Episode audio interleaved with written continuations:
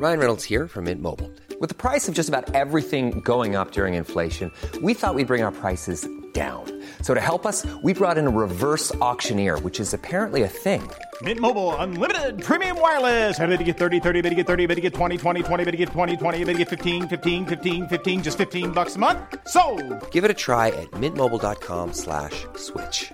$45 upfront for three months plus taxes and fees. Promo for new customers for limited time. Unlimited more than 40 gigabytes per month. Slows. Full terms at mintmobile.com. Millions of people have lost weight with personalized plans from Noom, like Evan, who can't stand salads and still lost 50 pounds. Salads, generally, for most people, are the easy button, right? For me, that wasn't an option. I never really was a salad guy. That's just not who I am. But Noom worked for me. Get your personalized plan today at Noom.com. Real Noom user compensated to provide their story. In four weeks, the typical Noom user can expect to lose one to two pounds per week. Individual results may vary.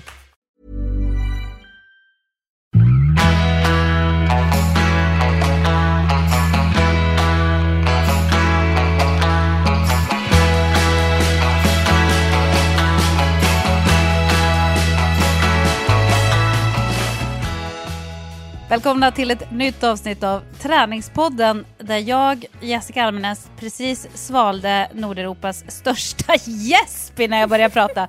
Det passar ju kanske sådär när man ska vara en inspirerande och peppande träningspodd. Men jag tror att energin, den får du stå för idag, eh, Lovisa.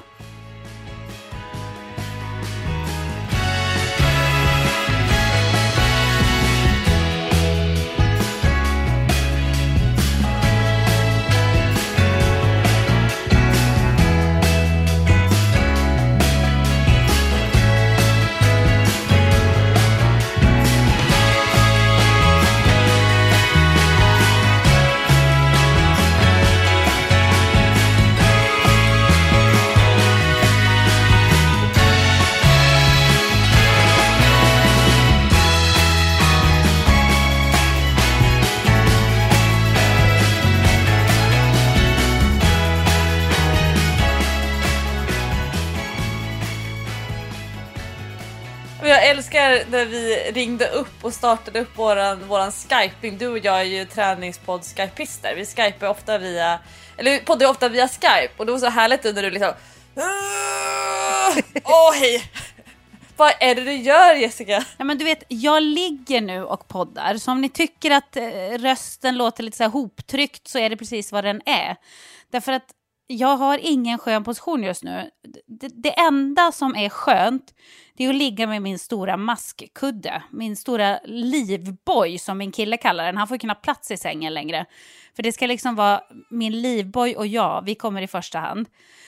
Eh, och det är, det är den enda bekväma positionen. Sitta är inte skönt, ligga i soffan går absolut inte. Stå går inte, gå går väl okej. Okay.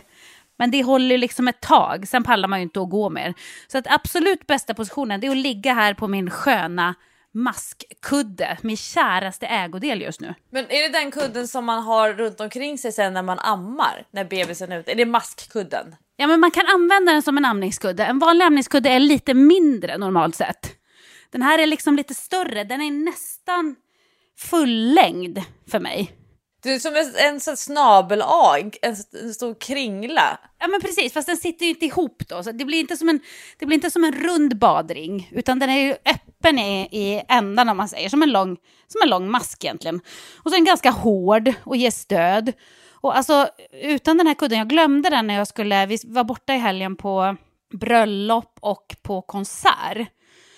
Och då visste jag att det kommer bli en slitig helg. Sena kvällar och stå mycket, kanske dansa, sitta länge på middag och sådär. Svinjobbigt. Och då visste jag ju att masskudden kommer vara min räddning så att jag började ju nästan gråta när vi kom fram till hotellet i Gävle där vi skulle gå på Håkan Hellström-konsert och insåg att jag hade glömt kudden hemma. Det var, det var katastrof verkligen. Det var nästan läge vi får åka tillbaka till Stockholm och hämta den där jävla kudden. Men får, får någonting annat än kudden plats om man trycker in den i bilen? Ja, det är knappt kan jag säga. Den är ju enorm. Som sagt, min kille han är så här, jaha, ja men där ligger du och din maskkudde, men jag ligger här ute då med ena benet utanför sängen. Du bara, vi ses om några månader igen. Ja men det, det känns ju lite grann så. Nu är man ju, eller man, jag ska prata om mig själv för så här känner jag och det är olika för alla gravida. Men jag är just nu inne i en fas där jag är väldigt lättretlig. Och det beror väl på att jag är ganska trött och ganska varm och eh, allt är liksom besvärligt och jobbigt. Så den stackaren han får sig några oförtjänta skrapor då och då kan jag säga. Men eh, jag kan berätta att eh, träningspodden, vi har ju dels podd, poddsängen, det är ju hemma hos mig. Du har poddsoffan hemma hos dig. Jag brukar ju sitta i soffa eller min fåtölj hemma. Men eh, nu de senaste veckorna så har jag faktiskt poddat också från sängen. Äh, jag älskar ju, alltså poddsängen det är den bästa uppfinningen. Men i det här avsnittet, det här är ju midsommarafton när träningspodden släpps. Då kan jag säga att, att podden sängen det har blivit the cabin för jag befinner mig just nu ute på landet utanför Norrtälje. Så jag sitter i mina barns lilla stuga som de sover i. Det här är ju superlyxigt. Apropå du som är så här, verkligen höggravid med den här stora magen. Du ska hålla på att amma, byta blöja, vischa på nätterna. Mina barn är så pass stora att de nu har ett eget hus att sova i. Va? Men nu har jag liksom fått låna the cabin som det står på dörrskylten. Så att eh, träningspodden goes the cabin utanpå Rådmansö den här midsommarveckan. Vågar de sova i ett eget hus? Det är väl snarare jag som inte vågar att de ska sova i det här egna huset. Jag har ju den som har haft störst issues med att de eh, på riktigt säger så här godnatt mamma, godnatt pappa, de borstar tänderna och så liksom knottrar de iväg över gräsmattan och ibland så Ja, jag har inte berättat det för dem, men, men jag har ju sett en ganska stor grävling på den här gräsmattan Oj. förra året. Så, så ibland så här, när jag hör att de börjar borsta tänderna då går jag ut på terrassen och så stampar jag med fötterna. jag tänker att om det skulle ligga en grävling på lur på grävlingar låter ganska läskigt alltså. Så här, Ja, men de är ju Det är- de är- livsfarliga också. De kan ju bita av ett barns ben. Inte för att skrämma upp dig, men det kan de. Men jag frågade Hans, min man, om det för han tycker ju att jag projicerar min rädsla på barnen. Då säger han att han typ hade googlat det här antalet olyckor, incidenter med grävlingar och eh, barn eller grävlingar och människor. Och jag tror att det var så att det fanns nog inte ett enda dokumenterat eh, fall överhuvudtaget. Så att jag, jag, det kan vara så att det är en skröna, men det är ändå så att jag måste ut och stampa. Jag måste gå ut och, och klappa om dem och kolla att de är okej. Och sen kan det vara så att jag går in en gång till i stugan efter kvällsdoppet och kollar att, det liksom är, att de ligger och sover. Men sen kommer de där vid halv tio. Det här är ju Södermalmsbarn. De är ju vana vid att vakna kanske halv sex, sex av att busstrafiken börjar komma och att de tömmer de här återvinningsstationerna, att det är mycket trafik. Det är, vi bor ju på en ganska så stökig gata.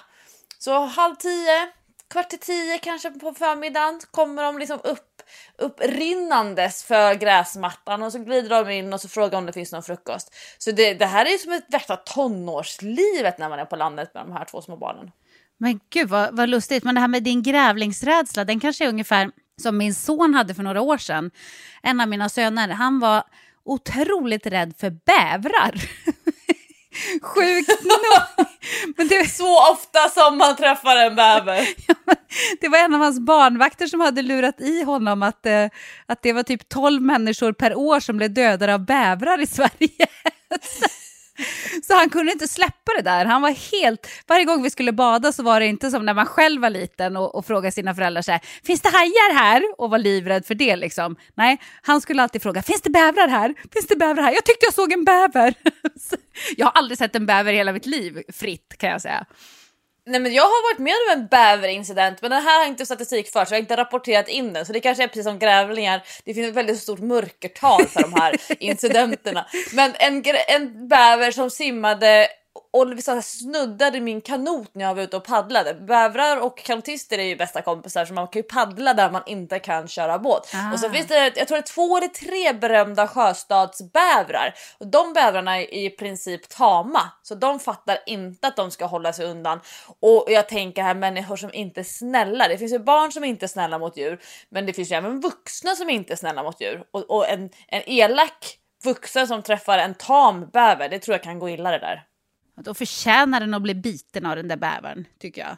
Ja, eller en grävling som krossar knäskålarna. Ja, gud, läskigt. Hörru du, jag var hos eh, barnmorskan idag och gjorde ett extra ultraljud. Det här är roligt, för alla som har lyssnat på Träningspodden och du Lovisa, ni har ju inte missat att jag har varit smått besatt av glass under min graviditet. Isglassen upprepade gånger antal per dag. Ja, men nu har jag ju de senaste månaderna har jag gått över till mjukglass. Sen mjukglassen började komma för våren så har det blivit mjukglass istället. Så att nu blir det ju minst en mjukglass om dagen, gärna med en klick grädde på också. Ja, så var vi i alla fall hos barnmorskan bara för att kolla storleken på bebisen, för jag var lite nojig sådär. Så vi ville bara se hur stor han var så att det inte skulle komma ut någon fem kilos klump liksom. Ja, ut ska han ju på något sätt, men då, då hade jag i alla fall velat förbereda mig på det. Men han var normalstor, så det var inga konstigheter, In, typ tre och en halv. Men det roliga var att hon, hon sa så här, ja, han är lite rund om magen. Oj då, sa jag. Kan det vara alla glassar jag har ätit, sa jag på skämt. Och hon bara, ja, de är ju väldigt känsliga för socker så det är inte omöjligt.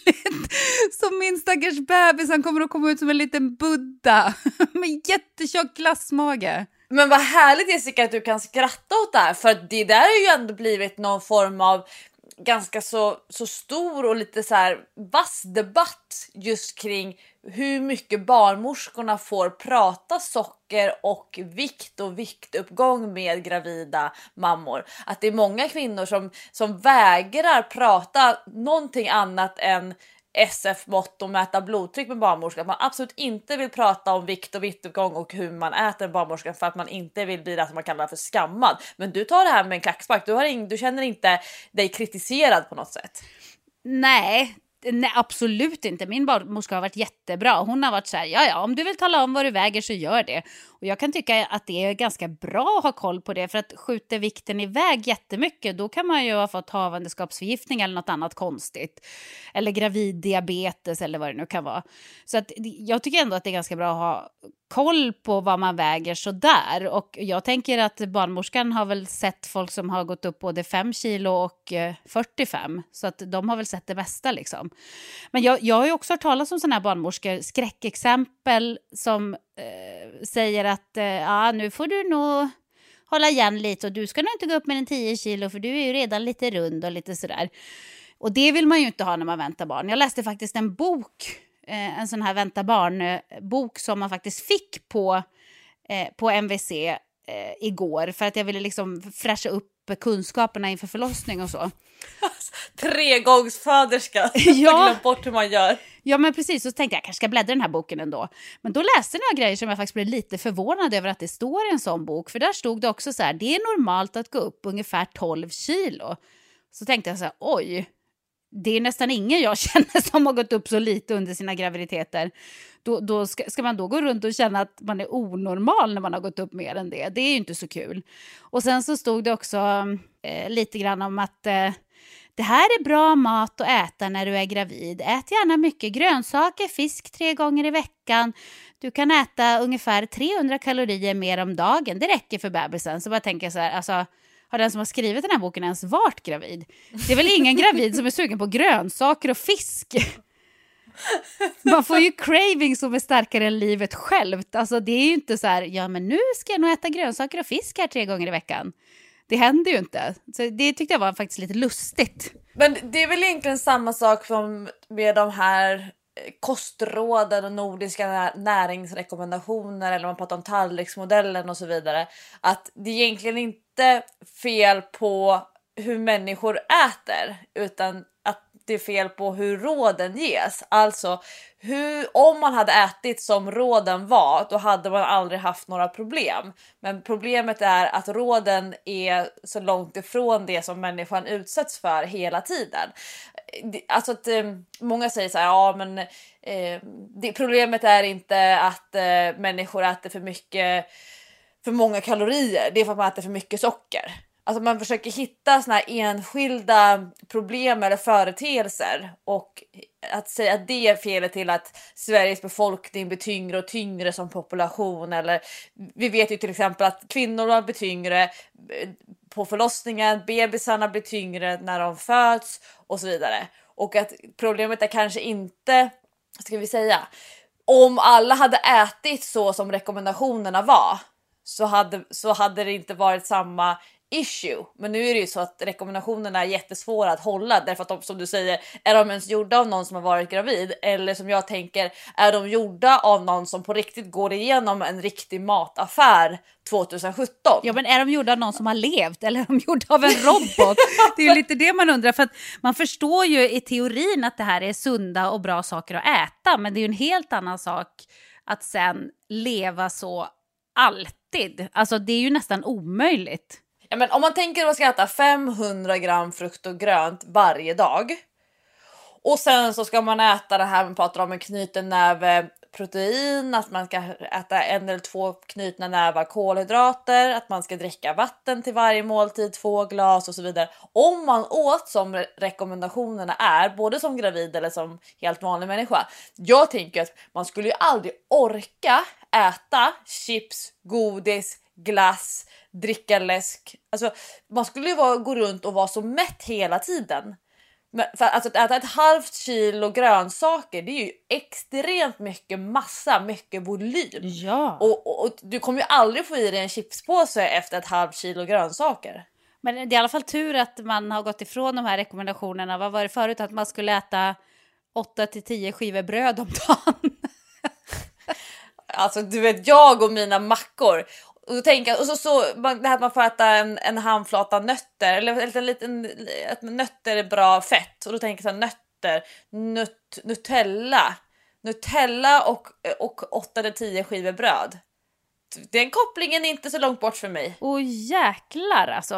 Och käkade jag 8 till 10 skivor bröd med Nutella på varje dag, då skulle det inte dröja länge innan jag växte ur min lägenhet kan jag säga. Jo, men det, det där tror inte jag är helt ovanligt när man pratar om jordnötssmör. Jordnötssmör har ju tagit steget från att vara ganska så förbjudet livsmedel, i alla fall jag under min uppväxt pratade om Skippy.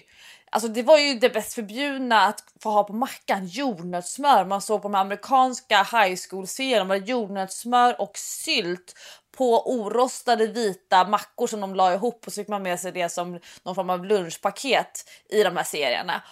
Och jag tänkte så här, gud, tänk att få äta, äta jordnötssmör på rostisen.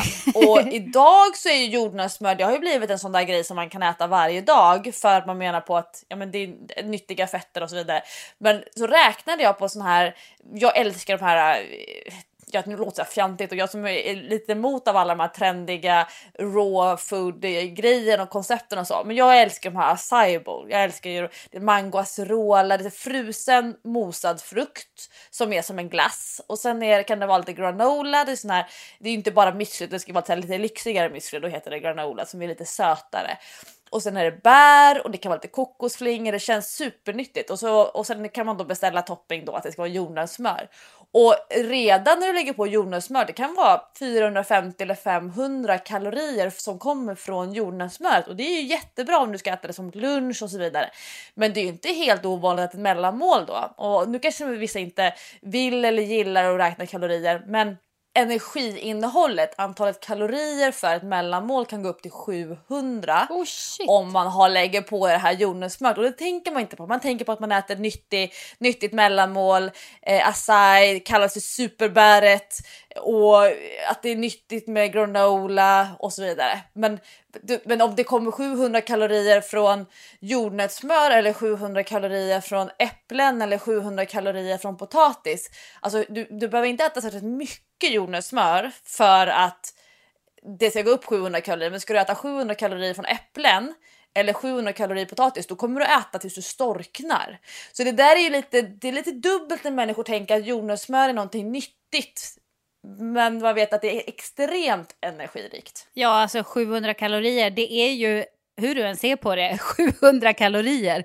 Och det är en ganska stor del av eh, ett normalt dagsintag för en person. Ungefär en tredjedel ja. av en, eh, för en normal kvinna. Och, och det brukar alltid, när vi tittar, jag kollar på hur många kostdagböcker som helst per vecka när människor fotar och, och laddar upp vad de käkar, våra online-klienter. Och där, det är många som äter jordnötssmör i tron att det är nyttigt. Och ja, det är klart att det är bra att få i sig fetter. Men, men det är jättesvårt att hålla, hålla sjå på sig. Vad är lagom? En matsked? Är det en struken matsked? Är det en matsked som är liksom fylld över bredden? Är det en, en matsked där det ligger lite grann i botten? Vatten, eh, en, en rostismacka. Hur mycket jordnötssmör får man plats med på en, en rostismacka om man är väldigt ambitiös jämfört med om man är väldigt så här, skrapar och skrapar och skrapar. Till slut är det nästan mer smulor i burken för att man har dragit tillbaka så mycket från brödet. Det är väldigt relativt. Ja, det där tror jag att man kan lura sig själv på eh, ganska mycket. Och speciellt om man också är en sån som, som för matdagbok av någon anledning så tror jag att det är väldigt lätt att underskatta hur mycket jordnötssmör la jag på rostismackan egentligen. Men det, men det är väl ändå det bästa att få, få kombinera någonting som upplevs som supernyttigt med någonting som upplevs som superonyttigt och tänka mig att det blir ungefär plus minus noll i slutändan. Det finns ett sånt där begrepp inom kostrådgivarvärlden där man säger att om normalviktiga och överviktiga och då pratar vi normalviktig och överviktig som med siffror typ BMI. Ganska statiskt trubbigt verktyg, men om, om vi säger att förhållandet mellan längd och eh, vikt. Ja. Om, man, om man är normalviktig eller överviktig och så äter, börjar man äta så som man säger att man brukar äta. Då kommer i princip alla att gå ner i vikt. Och är man underviktig och börjar äta så som man säger att man äter, då kommer man att gå upp i vikt. Det där är något man gör omedvetet. Man liksom rundar av uppåt eller neråt beroende mm. på vad, var man är någonstans, om man säger. Och, och det tycker jag är, är intressant när man följer dieter. Och, och de här dieterna som ligger väldigt nära det sättet man redan äter på idag jämfört med om man anammar en diet som ligger extremt långt ifrån ens vanliga kosthållning.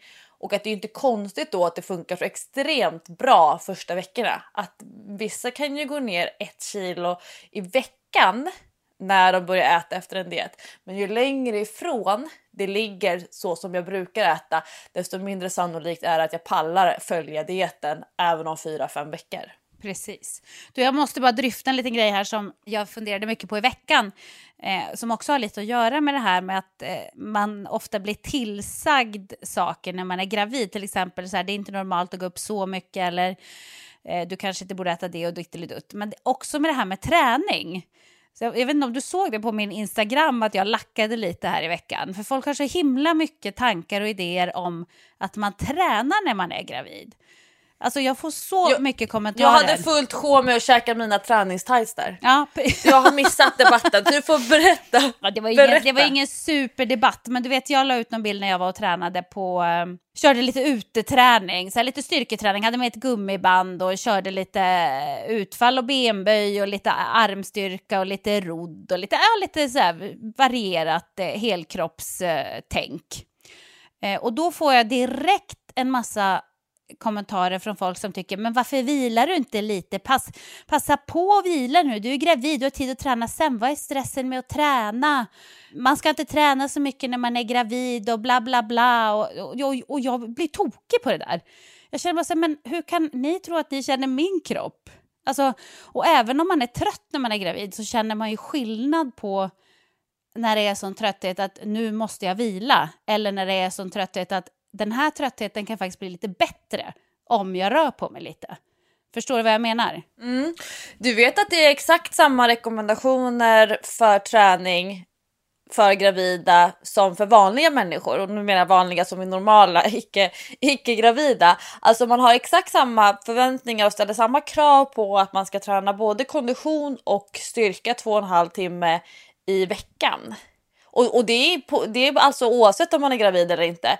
Och, så jag kan ju bli lite provocerad när människor går in och ger rekommendationer som faktiskt eh, går helt emot det som vården säger. Alltså då menar jag vården som i mödravården när man ser att motion är jätteviktigt för både för att eh, hålla, reglera blodtrycket, för blodtrycket är ju någonting som eh, många gravida har problem med. Men också som du pratade om tidigare med graviditetsdiabetes, alltså insulinkänsligheten, där man ser att träning är jätteviktigt. Samma sak för att minska risken att man får ont i ryggen, att man får den här graviditetströttheten och ömheten. Nu börjar jag stretcha här i ryggen. Jag kände att jag blev så här gravid, eh, gravidhållningen här. Eh, och, och där man ser att träning, alltså det är den bästa medicinen både för att minska och lindra men också förebygga jättemånga besvär som är kopplade till graviditet. Och i, i, i någon som jobbar med träning eller som jobbar i vården skulle aldrig ge rekommendationen att, att en frisk, normal gravid kvinna inte ska träna. Tvärtom så ökar risken för väldigt många problem så fort du slutar att röra på dig. Men det där är ju utmaningen, vi pratade om det tidigare transporten och jag gillar ju att problematisera när man säger träna versus att röra på sig. Ja. Alltså vissa så helt extrema crossfit-filmer som ibland sprids på Facebook med någon gravid tjej, hon kanske är vecka 38-39 som gör de här kipp hoppade pull-ups eller butterfly pull-ups som är såna här gymnastik-chins där man liksom hänger och snurrar gentemot stången eller räcket som gör jättetunga snatch eller liknande med skivstången upp, raka armar ovanför huvudet och så vidare. Det, det är inte det det här handlar om när vi ger rekommendationer kring träning under graviditet utan vi vill ge rekommendationer kring att röra på sig. Så jag blir ju provocerad när man berättar för friska normala graviditetskvinnor att de inte ska röra på sig. Det, det, får man inte göra. Man får inte gå in och styra sådana saker.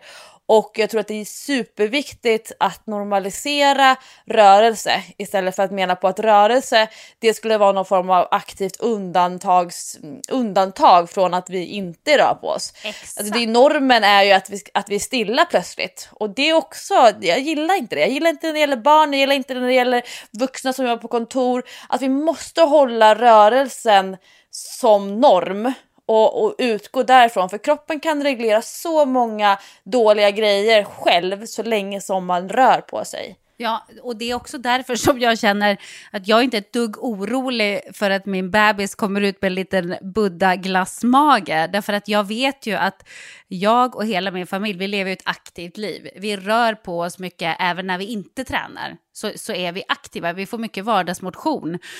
Och vi tycker om att träna, vi tycker om att sporta och sådär. Så att jag kan inte se framför mig att, att min, min eh, bebis kommer att få problem av sin eh, Buddha-mage längre fram, om man säger så. Men det som provocerar mig mycket när folk kommer med de här råden, att man ska liksom vila, ta det lugnt, du är gravid, tänk på det, träna kan du göra sen. Det är att alla verkar utgå från att eh, träningen handlar om utseendet på något sätt. Att det ska vara så en utseende grej för att man inte ska gå upp i vikt eller för att man ska eh, du vet, hålla sig vältränad, eh, se vältränad ut även under graviditeten för att man snabbt ska bli smal igen och så här. Och det är ju mer än någonting annat en hälsogrej att träna och speciellt när man är van vid det. Alltså tänk Lovisa hur mycket min kropp skulle förfalla om jag bara ja, nu blev jag gravid, nu skiter jag i att träna i nio månader. Jag som alltid tränar och tränar en tre, fyra, fem gånger i veckan jämt. Det, det, hade ju inte varit bra för min kropp. Och nu har jag haft lite ont i ryggen under graviditeten, men ingenting mot för vad jag haft mina två tidigare graviditeter när jag inte alls tränade lika regelbundet. Och jag har inte haft någon foglossning, jag har ändå liksom, kroppen har ändå känts bra, även om jag har varit trött. Och det är ju den största vinsten, det är ju det det handlar om. Det har ju ingenting med att göra att man vill, vill se snygg ut, förstår du? Absolut, och jag håller med dig. Och jag tycker att man ska sätta sig på fingrarna när man kommenterar andra människors livsstil. Eh, ja, vi vet att det kan till och med vara så att ju mer du påpekar att en person ska göra si eller ska göra så, desto större risk är att det går åt andra hållet. Det finns en jätteintressant studie som var lite på tapeten för några veckor sedan. Det kanske är några av träningspodden lyssnarna som läste om den. Det blev en liten rubrik där det handlade om att barn som får höra att de ska tänka på vikten, mm. barn som får höra att de ska vara försiktiga med vad, hur de äter, barn som blir påpekade att de är runda eller rultiga. Människor med all välmening vill berätta för barn och ungdomar att deras kropp som det ser ut just nu är ett problem och bör tuktas. De har en större risk för att bli ännu mer tjocka eller vad man nu ska använda för begrepp. Jag gillar inte tjocka för att det skulle vara någon form av negativ klang, men tjocka som i att man har ännu större fettvikt som vuxen. Mm. Alltså ju mer utsatt du blir för kommentarer som barn,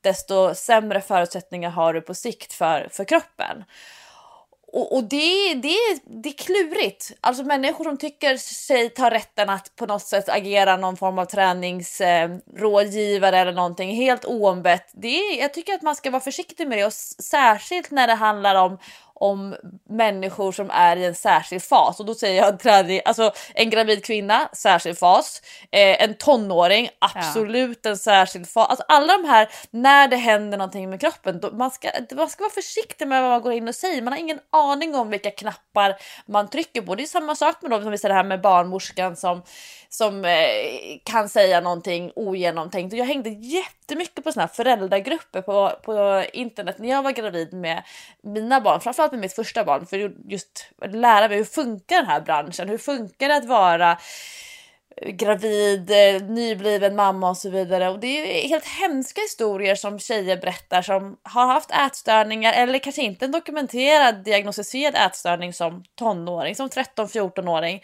Och sen är man 25 och kommer till barnmorskan och allt det man har byggt upp i form av självkänsla, i form av älska sin kropp, jag tycker om min kropp oavsett vad den presterar och så vidare. Allt det raseras för att en barnmorska påpekar någonting om hur kroppen ser ut eller det är, det är jätteknepigt. Jag tyck, det är där jag gillar inte när man inte ser helheten. När man inte, du vet ingenting om vad en person går och bär på. Ajabaja att gå och uttala sig om hur den personen ska eh, räkna kalorier eller ah, nej, fy. Det där är, jag tycker inte om det. Nej, det där är ju, det, alltså det där är ju nästan jag blir ju jätteprovocerad av att höra det där. Man är ju också extremt sårbar när man är gravid. Det är massa hormoner och man tar åt sig och sådär. Plus att man, man tappar ju lite grann kontrollen. Så att eh, om en barnmorska sitter och säger till en varje gång, nu har du gått upp lite för mycket, kanske ska tänka på att äta lite nyttigt och ba, ba, ba, ba, ba sådär det är inte säkert att det funkar. Alltså, för när man är gravidhungrig, då är det som ett hål som man måste stoppa någonting i. Och när man är morilla så måste man småäta hela tiden för man har inte lust att kräkas hela tiden. Alltså, det, och man kan heller inte kontrollera hur mycket kroppen växer. Det är olika tillväxtfaser. När barnet växer mycket, ja då går man upp mycket i vikt. Då kanske man går upp mer, alltså flera kilo i veckan under en period. Men, och det kan man inte göra någonting åt. Och det är ju inte så att nu ska jag svälta mig för att jag ska göra barnmorskan nöjd så att jag bara går upp mina max 12 kilo som ska vara normalt. Det blir ju helt bisarrt ju. Det borde inte, det borde inte få vara lov att bete sig så som, som barnmorska.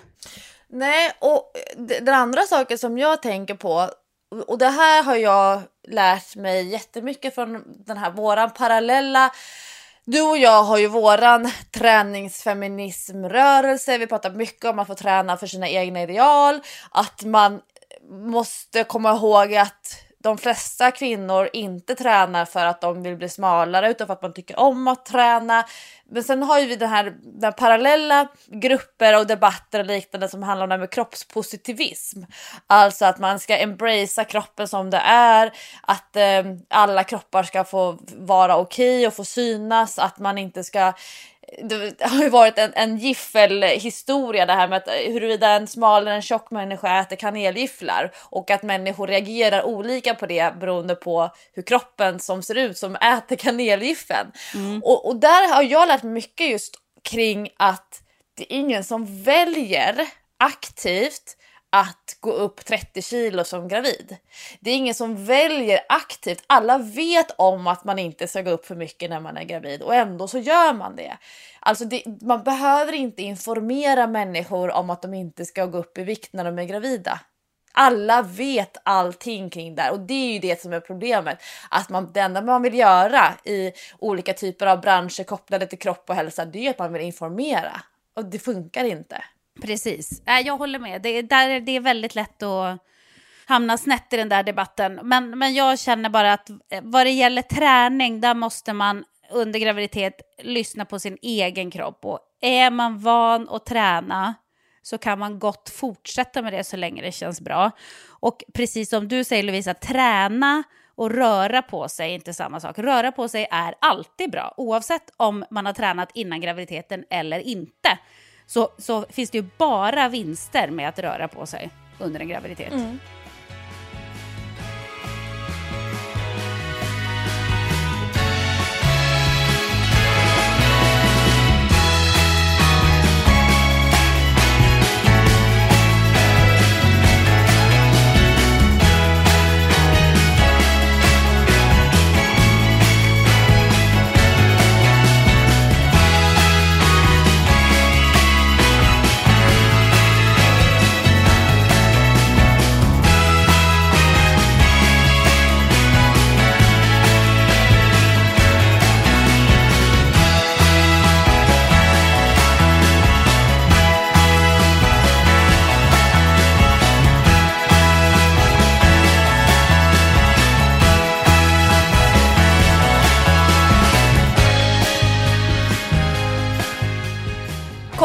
Egentligen till det här med, med till träning som jag skulle vilja göra. En jättesnygg nyhetsmorgon-överlämning nu Jessica. Jag får jag göra det? igen. Du är så Ja. bra på de där.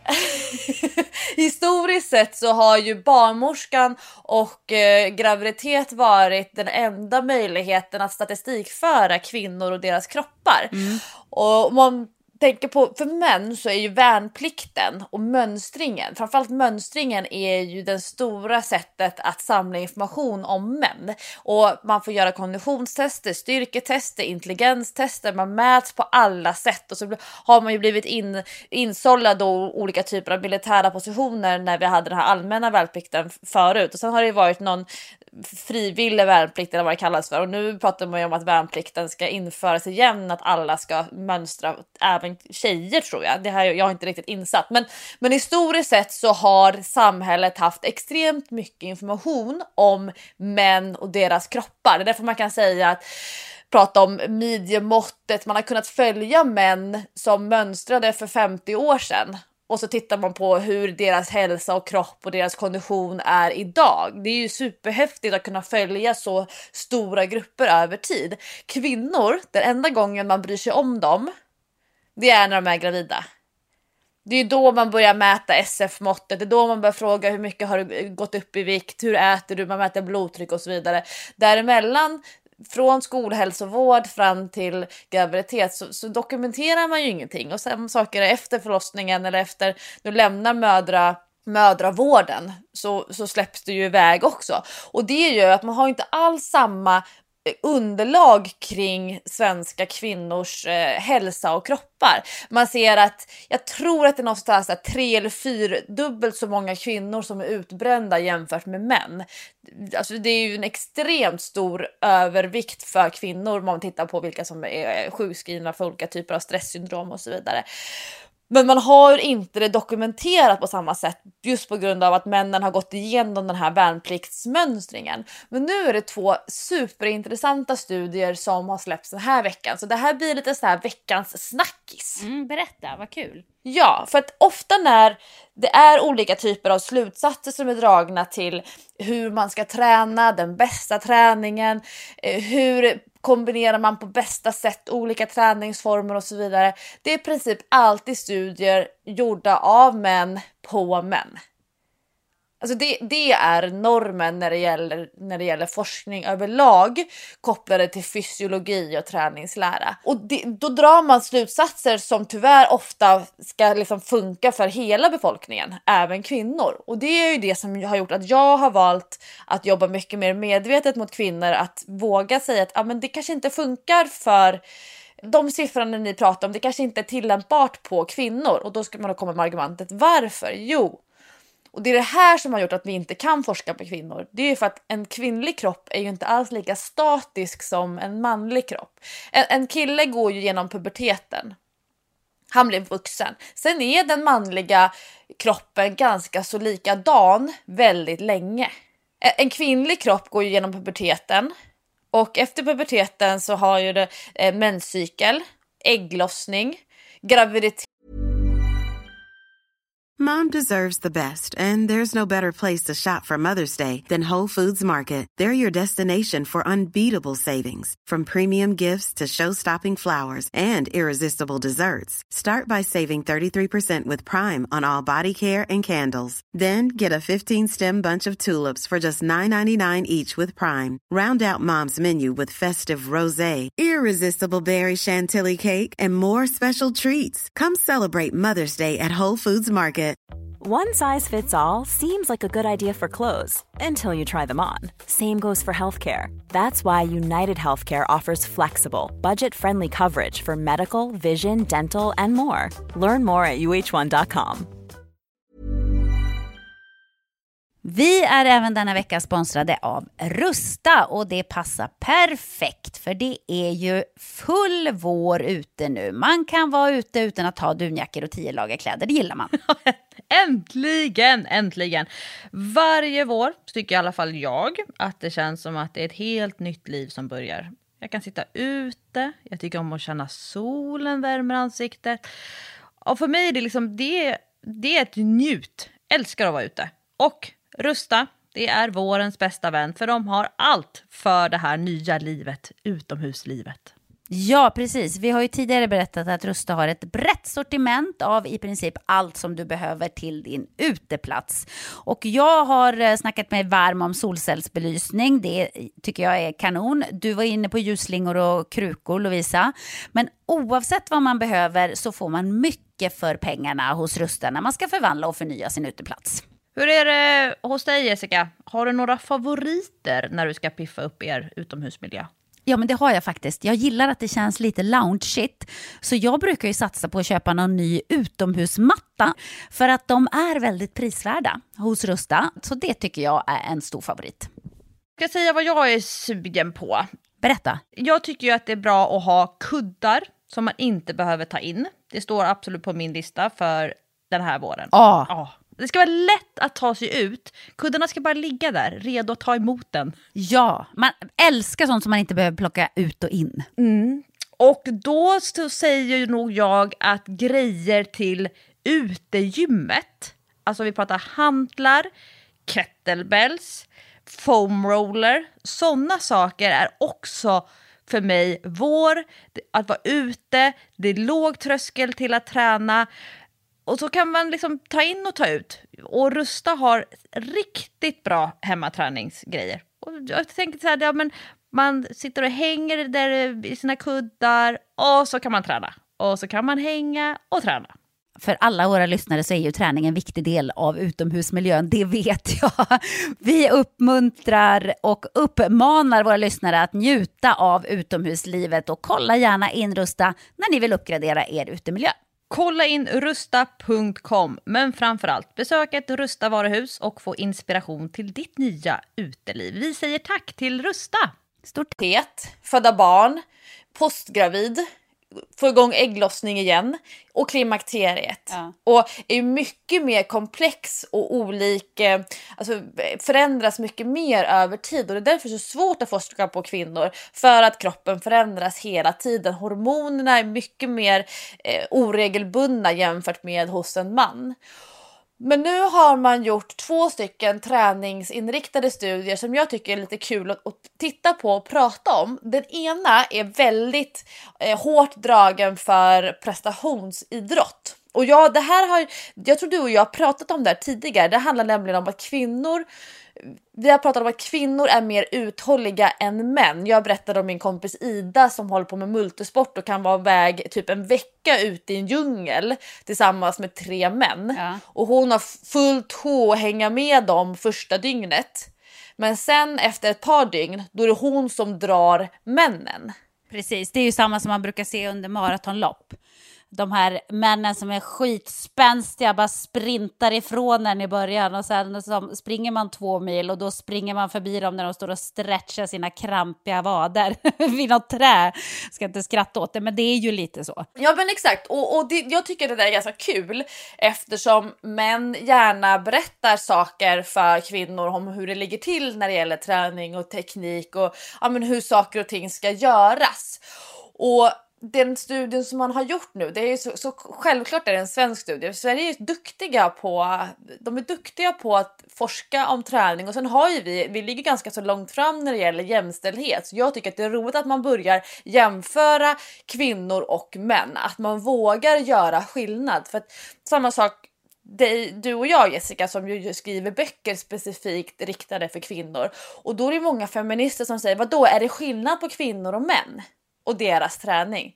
Och, och du och jag menar ju på att ja, det är det. Det är vissa grejer som man behöver tänka på som kvinna som man antagligen inte behöver lägga lika mycket fokus på som man. Och det här är superintressant. Det man har gjort i den här studien det är att man har tittat på deltagare som har kört Ironman i Kalmar. Och det är en Ironman, det här det är ju, alla vet ju inte vad en Ironman är så jag säger det och jag kan det inte utan till men jag säger nu. Det är 3,8 kilometer simning. Sen kör man direkt 18 mil cykling. Oj, det är långt alltså. Och sen springer man direkt ett maratonlopp och det är 42 kilometer. Så 3,8 kilometer simning, 18 mil cykling och 42 kilometer löpning på samma dag. Ja, men då har man ju förtjänat ändå att bli kallad Iron Man eller Iron Woman. Iron Woman. Min, min kompis Anna Wretling, hon har ett, ett klädmärke som heter Power Woman och det är inriktat på triathlon, på löpning, cykling och simning. Och då finns det så här en, den officiella triathlon, Ironman-symbolen och då är det en man som utför, du vet en sån här man, en sån här streckgubbe, typ en mjuk streckgubbe som gör de här tre träningsformerna och då har hon bytt ut på sin loggare till att det är en kvinna som har kurvor som cyklar, som simmar och som springer. Jag älskar det. Ja, det är bra. Härligt. Ja, men det man gjorde i den här studien då, det var att man följde 15 män och 15 kvinnor som körde det här loppet. Och jag vet inte om det var vilket år det var, om det var förra året eller om det är eh, längre bak i, i tid. Men det man tittade på var bland annat proteinnedbrytning. Jag tror det är flera stycken som har, av våra lyssnare som har gjort man långdistanslopp, att man har hållit på med Vasaloppet till exempel, man håller på i 9-10 timmar. Om man håller på kört nu till exempel eh, Vätternrundan och är igång sådär jättemånga timmar så kan urinet, alltså kisset, ändra eh, jag vill säga form. Väldigt roligt. Nu kommer Man kissar kisset gelé ut i här. fast form. Nej, att, det, att det är lite brunare än vad det brukar vara.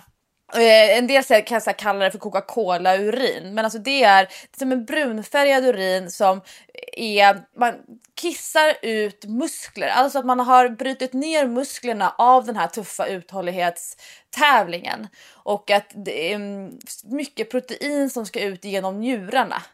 Och det man gör då, det är att man tittar på kisset och mäter då hur mycket protein, hur mycket musklerna har brutits ner. Och då ser man att kvinnorna har i, i mindre utsträckning brutit ner musklerna än vad männen har gjort. Och det tycker jag är superintressant för den stora skillnaden mellan kvinnor och män när det gäller eh, kroppen, det har att göra med mängden östrogen. Ja. Och man har ju pratat tidigare om att östrogen skulle vara ett bra sätt att skydda kroppen. Så och, och det, det tycker jag är kul för att man säger att det inte kanske bara handlar om vad som händer i huvudet. För det är ju också jag som, både du och jag är egenföretagare. Ja. Och när man, jag är ju med såna här äh, egenföretagare i grupper på Facebook och försöker få så tips och tricks och vill lära mig mycket om hur det är att driva företag. Och då, när man tittar på också från siffror som är från Unionen eller från ja, olika fackliga organisationer eller liknande så pratar man ju om att män i mycket större utsträckning startar företag. Men de går ju också i konkurs oftare. Ja, men män är liksom... Nu är vi ju väldigt eh, generella här, men det känns ju ofta som att män har ju en större tro på sin egen förmåga i, i väldigt många fall. Och, och tror kanske att eh, kvinnor, kvinnor är, lite, har- är lite ängsligare där. Man vill gärna vara väldigt noga och ordentligt förberedd när man ska göra grejer som till exempel starta ett företag eller springa ett maraton.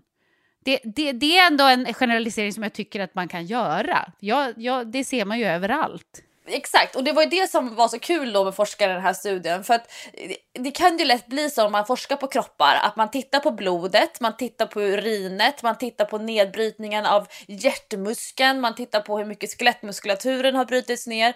Man, man, man verkligen tittar i ett mikroskop. Men det är inte en förklaring överlag att man kan dra till med att ja, men östrogenet kanske skyddar bättre för kvinnor. Att man har mer östrogen.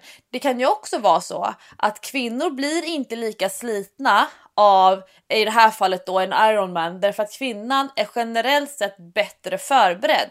Kvinnan underskattar sin potential, kanske tar det man kör lite mer med säkra kort medan det finns män som kanske inte är lika väl förberedda som inte riktigt förstår där var kapaciteten, hur stor, eller vart gränsen går. Och, och, och det tänker jag ofta när man, dels det här med att våga ställa sig på startlinjen eller våga anmäla sig till ett lopp överhuvudtaget.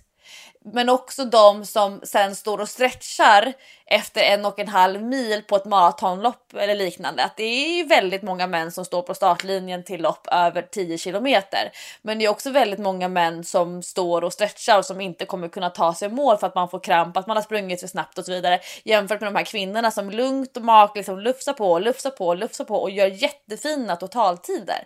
Så Ja. det har ju någonting att göra med strategin, med taktiken, hur, att man förbereder sig bättre för som kvinna än som man. Alltså det, det här, jag älskar sådana här diskussioner.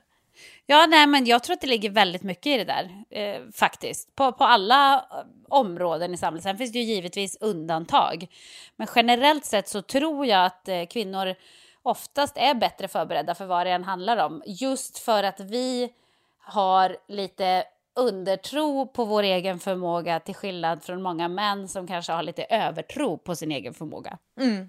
Ja, men det, jag tycker det här, det här var jätteroligt och jag älskar ju att man drar in, att man tittar på den kvinnliga kroppen, inte bara för att man är intresserad av SF-måttet som gravid eller att man vill dokumentera åh vi får allt tyngre mammor som föder tyngre barn. Att det är så här, forskning på kvinnans kropp ur en negativ aspekt. Alltså att det, det är ju det är klart att det är jättespännande jätteviktigt att man ser hur gravida kvinnors kropp förändras över tid. Att vi ser att mammorna är tyngre idag än vad de var för 20 år sedan och så vidare. Men kan vi inte ta fram mycket mer fakta, mycket mer studier och vetenskap kring den kvinnliga kroppen ur ett salutogent synsätt? Vi, vad den kan prestera. Titta här, om det står lika många kvinnor som män på startlinjen i ett Ironman så kommer kvinnorna brytas ner mycket mindre i kroppen än vad männen gör.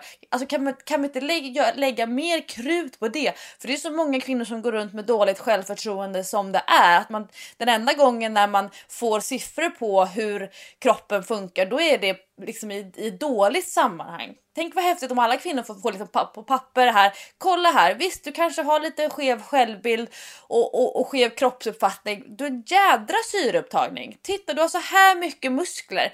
Det är ju det männen får höra när de går i skolan på idrotten. Det är det de får höra när de mönstrar och så vidare. Kan inte kvinnorna få liksom samma, eh, samma fokus och krut än det här med att ah, nu är det viktigt att du inte går upp för mycket när du är gravid. Ja men hallå, det var 20 år sedan någon ens brydde sig om hur min kropp ser ut. Nu plötsligt är den viktig. Exakt. Nej, men det där är faktiskt väldigt intressant. Men du hade ju läst någon annan studie också som var lite grann på samma tema. Kvinnors kroppar. Ja men exakt. Och den handlar om eh, träning under menstruation. Och, och det här är, är... Jag har... eh, Jag har inte pratat om det här kommer på nu i podden. Men jag har ju skrivit en bok. Om Det menstruation. blir lite som en... ja, det här blir lite grann som en, eh, en liten happening här nu. Gud vad roligt, jag har, det här har jag glömt bort. Alltså förstår jag har haft så mycket att göra den här våren. du och jag skriver ju en bok Ja, Jessica. ja. Det, har vi ju, det har vi verkligen hintat om. Men jag håller också på och är faktiskt klar med en, en helt egen bok som kommer nu i augusti. Och den handlar om det som jag kallar Det är den här andra kvinnohälsa. boken som jag vet om, eller? eller är det en, Ja, är det en nej, annan exakt. bok som jag inte vet om?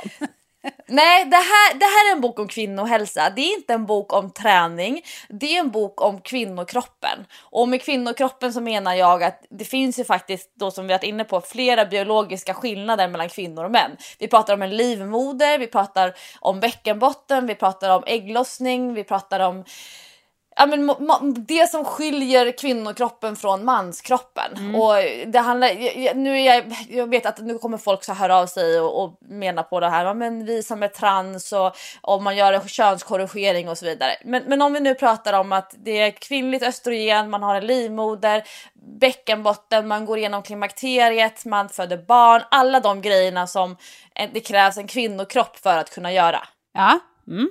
Ja, eh, en sån bok har jag skrivit om bland annat då ägglossning, hur ägglossning och menstruation påverkar bäckenbotten. Det som jag får jättemycket mejl om, ofta nu i juni, det är ju kvinnor som kan löpträna utan problem, de kan springa lopp och sen så ställer de sig på studsmattan med barnen när de tar ut eh, studsmattan för säsongen Ja. och då kissar de på sig när de hoppar på studsmattan och så undrar man undrar de om det är något fel på deras bäckenbotten till exempel.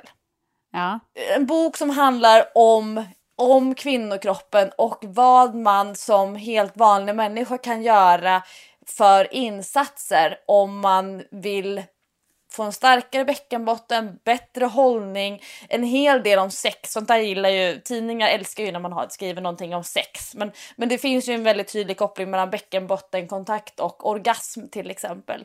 Knipträning, hur man kan jobba med sina toalettvanor. Det här är också eh, jättekomplext, men jag tycker att det är intressant. Kvinnor som gör jättemycket så magövningar, man kniptränar och försöker få bra, liksom, bra kontakt med bäckenbotten efter man fått barn och liknande.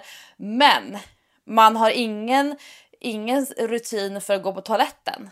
Så om man eh, är stressad då och ska sätta sig och bajsa, nu pratar vi bajs här i Träningspodden, men vi är så avslappnade i det här formatet. Men så krystar man.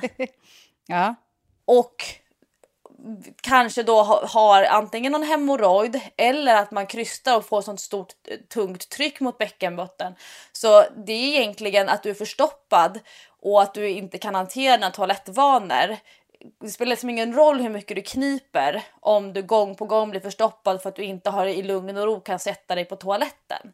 Alltså det handlar mycket mer om livsstil än om att du ska lära dig knipa. Ja. Att det, är mycket, du måste, det är ett helhetsperspektiv.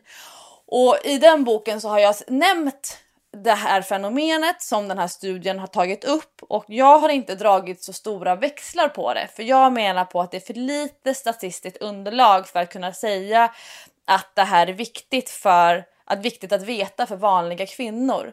Och det det handlar om, det är också en svensk studie och den är också gjord på kvinnor.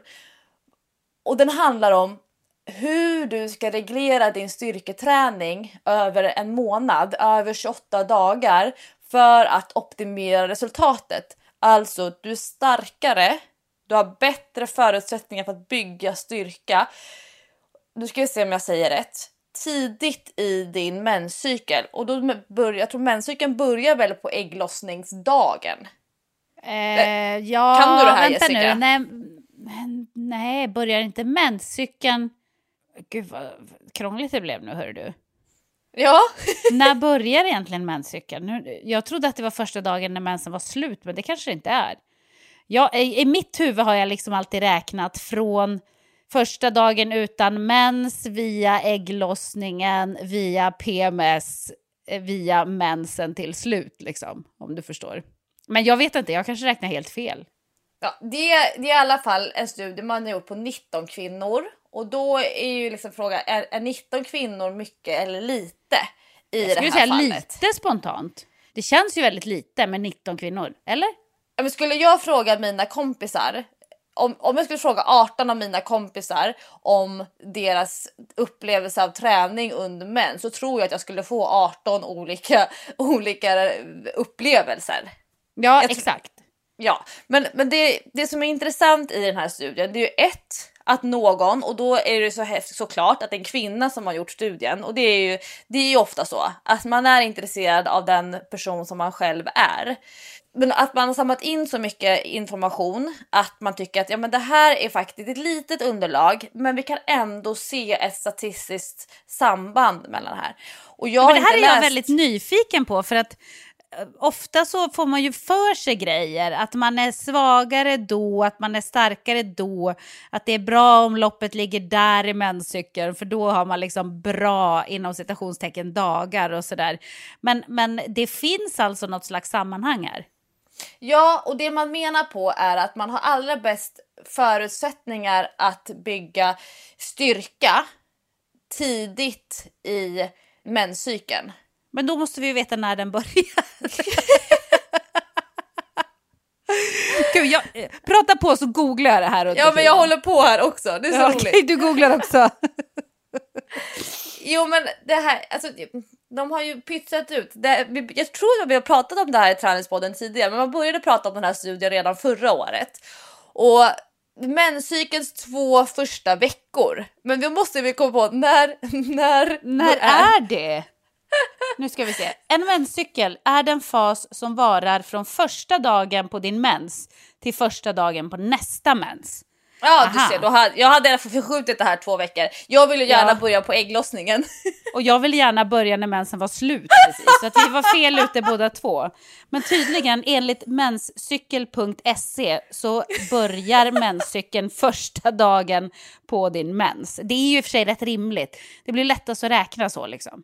Ja, i alla fall. Muskelmassan blir större, man kan hoppa högre och man får större maximal muskelstyrka om benträningen periodiseras, alltså planeras och styrs ut och förläggs till första halvan av menscykeln, visar den här studien. Okej.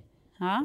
Jag kan ju tycka så här att, att vanliga människor ska hålla på och planera sin träning till mensen. Det är lite knepigt för att jag brukar ju säga att de flesta människor, vanliga människor, de tränar så pass lite att de är så långt ifrån sin optimala tränings, eh, sitt optimala träningsresultat. Man tränar, tillräckligt, man tränar inte tillräckligt mycket och man tränar inte tillräckligt hårt för att kunna prata om att optimera.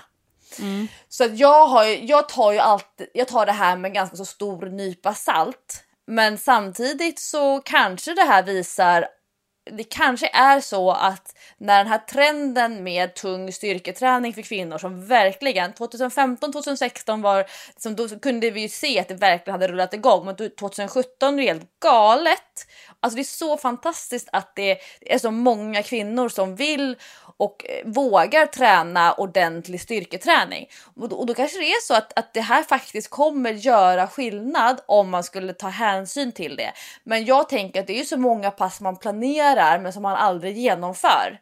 Så att det, det kommer ändå inte bli en riktig som det kallas för periodisering över tid. Men, men det jag ofta tänker på som jag tycker man ska ta hänsyn till det är ju ägglossningen och att många är ju skörare i bäckenbotten. Nu sitter jag och kniper mellan tumme och pekfinger här i luften, liksom som en liten anknäbb.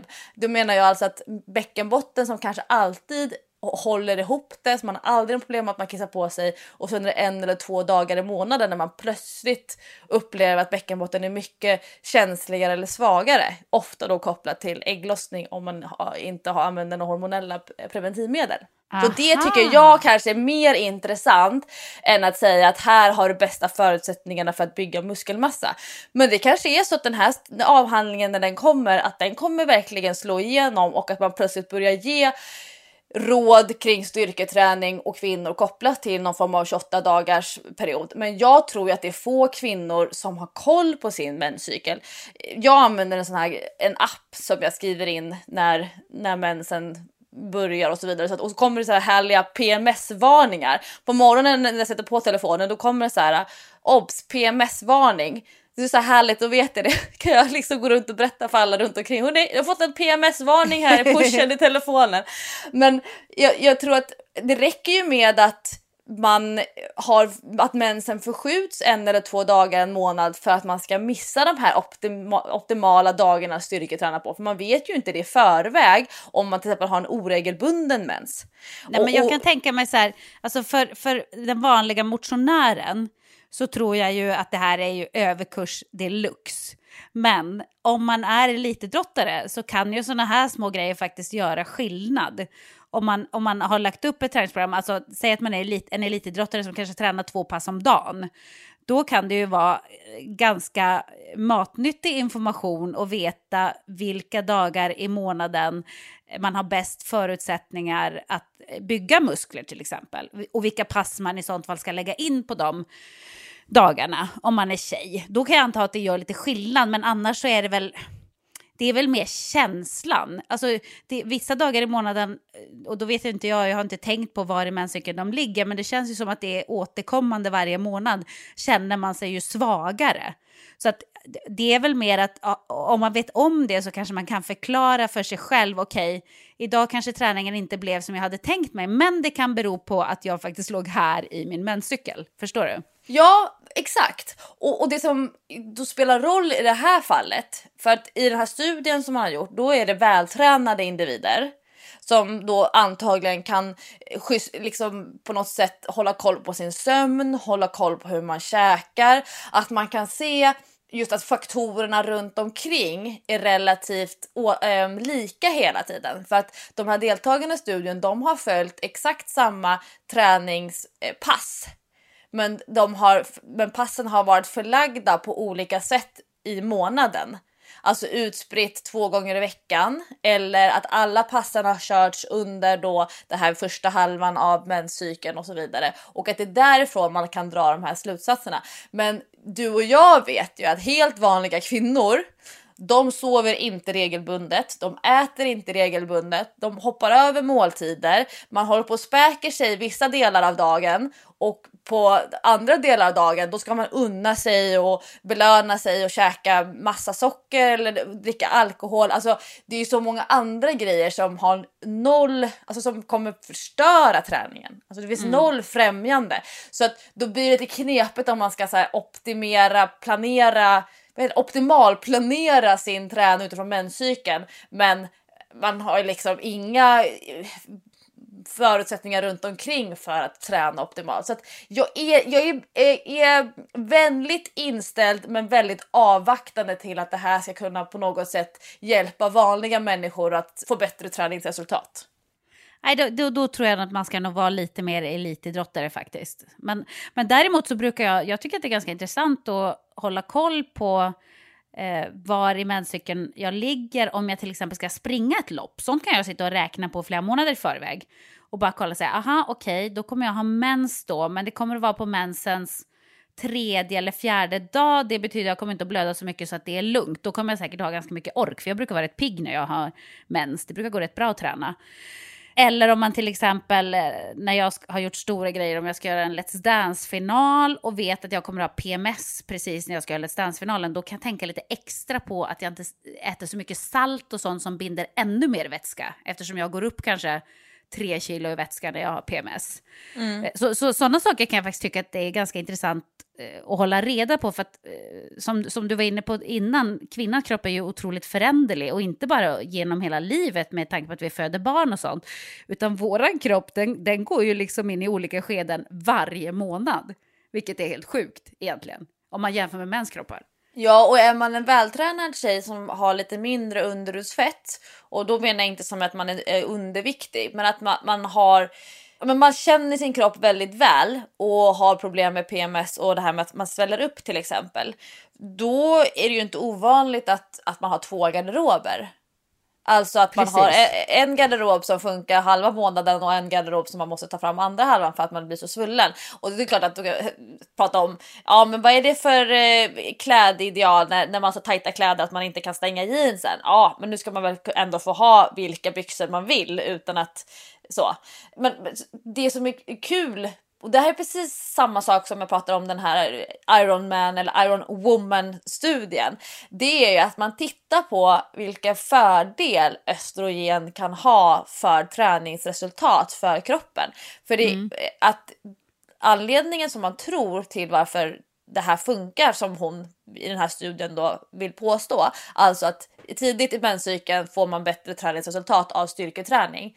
Framförallt då, hon har testat det på benträning men tänker och hon tror och hoppas också att man kan överföra det här på överkroppsträning. Det är inte fastställt att det här skulle kunna överföras på konditionsträning. Det ska man komma ihåg om vi har några löpare nu som blir helt oroliga att de måste lägga om hela sin träningsplanering. Men att östrogennivåerna är höga i första halvan av mens, mensmånaden, menscykeln. ja. Och samtidigt är halten av progesteron låg, alltså att eh, det andra hormonet, könshormonet. Och östrogen gynnar muskeluppbyggnad.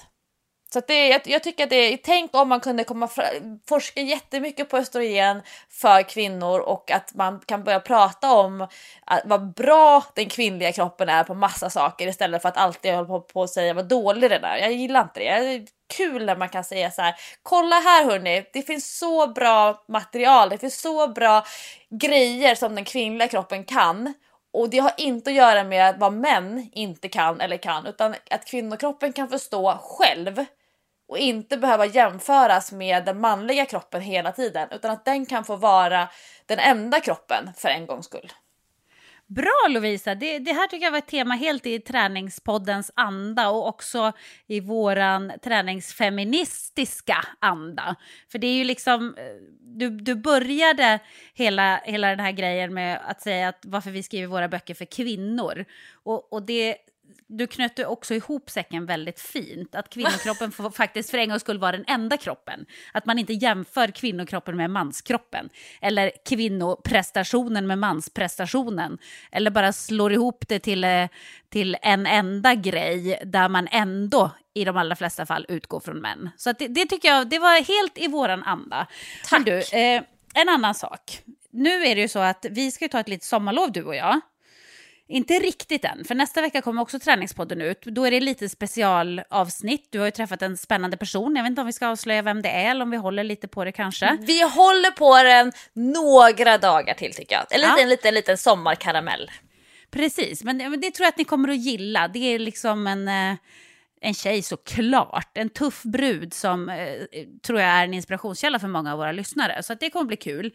Men 100% då- träningsfeminist kan jag säga. Ja, bra, kul. Men då tänkte jag ändå så här, det, det är lite intressant att höra om din sommar. Hur tänker du lägga upp din träning? Så här, det är ju sista gången vi ändå sitter och snackar så här då.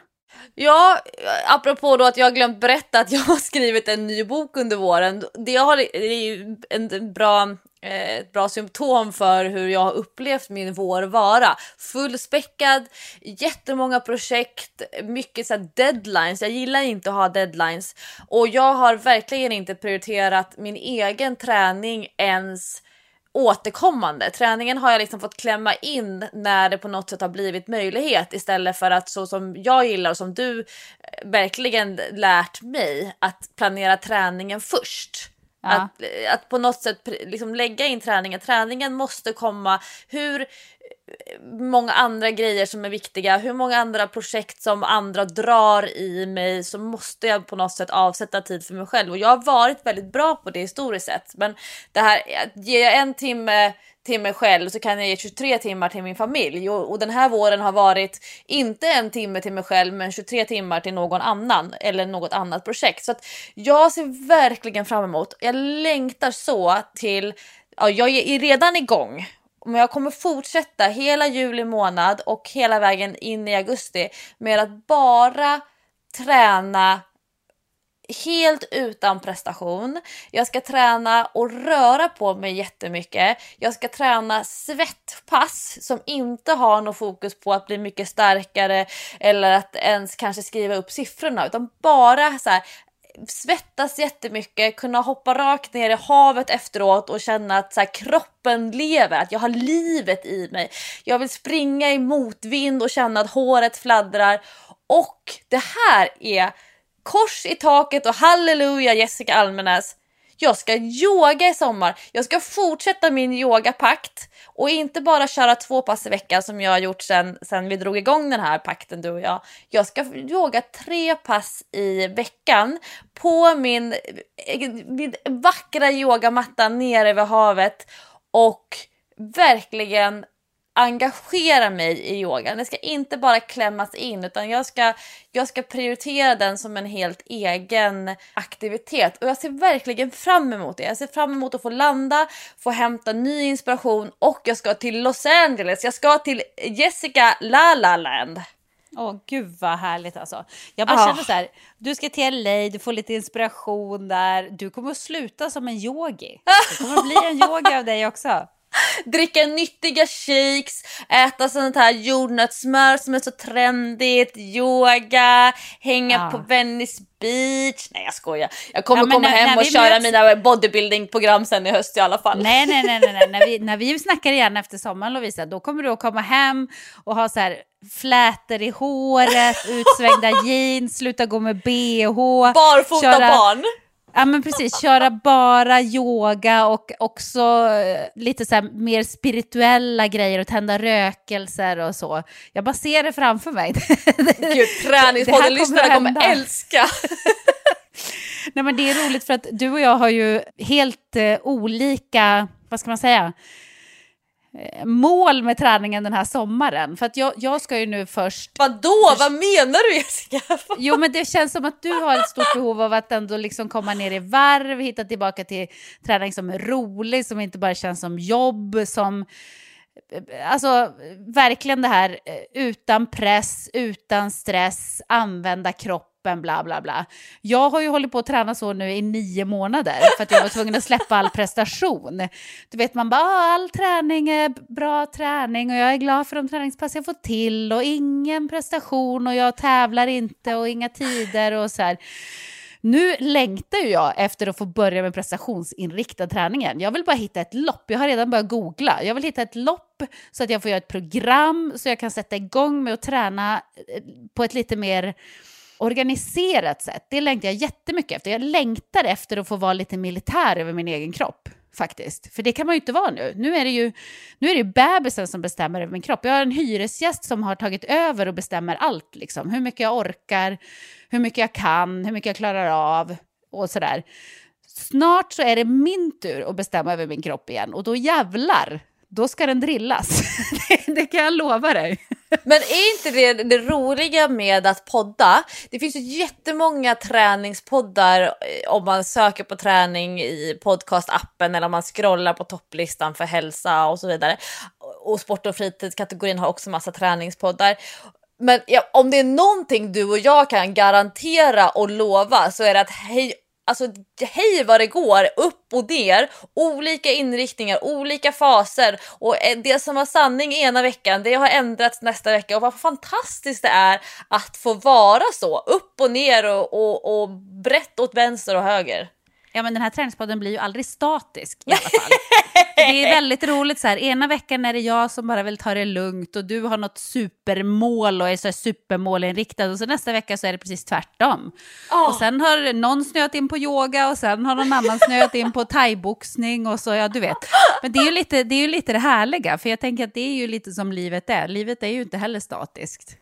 Nej, och, eh, och som det här avsnittet har vi pratat jättemycket om östrogen. Jag tänkte säga att ja, det är klart vi kan prata hormoner och vi kan prata om blod, eh, blodprov och så vidare. Men livet i sig är ju så mycket mer komplext än att det går att liksom grottas ner till en till ett litet värde på en, en mätsticka på ett blodprov. Precis. Och eh, är det så nu att ni kommer att sakna oss något fruktansvärt här över sommaren, då får ni helt enkelt gå in och lyssna på gamla avsnitt. Jag, jag fick mail från en tjej som är inne på tredje vändan av träningspodden. Åh oh, jäklar!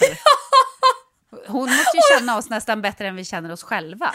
Hon hade en fråga kring ett avsnitt som var typ avsnitt nummer 16 kanske. Och det har inte du en aning ja, om såklart. och så tänkte jag så här, oj oj, all den här mundiarén som åker ut ur våra käftar liksom. Vad måste vi stå till svars för här också på sikt?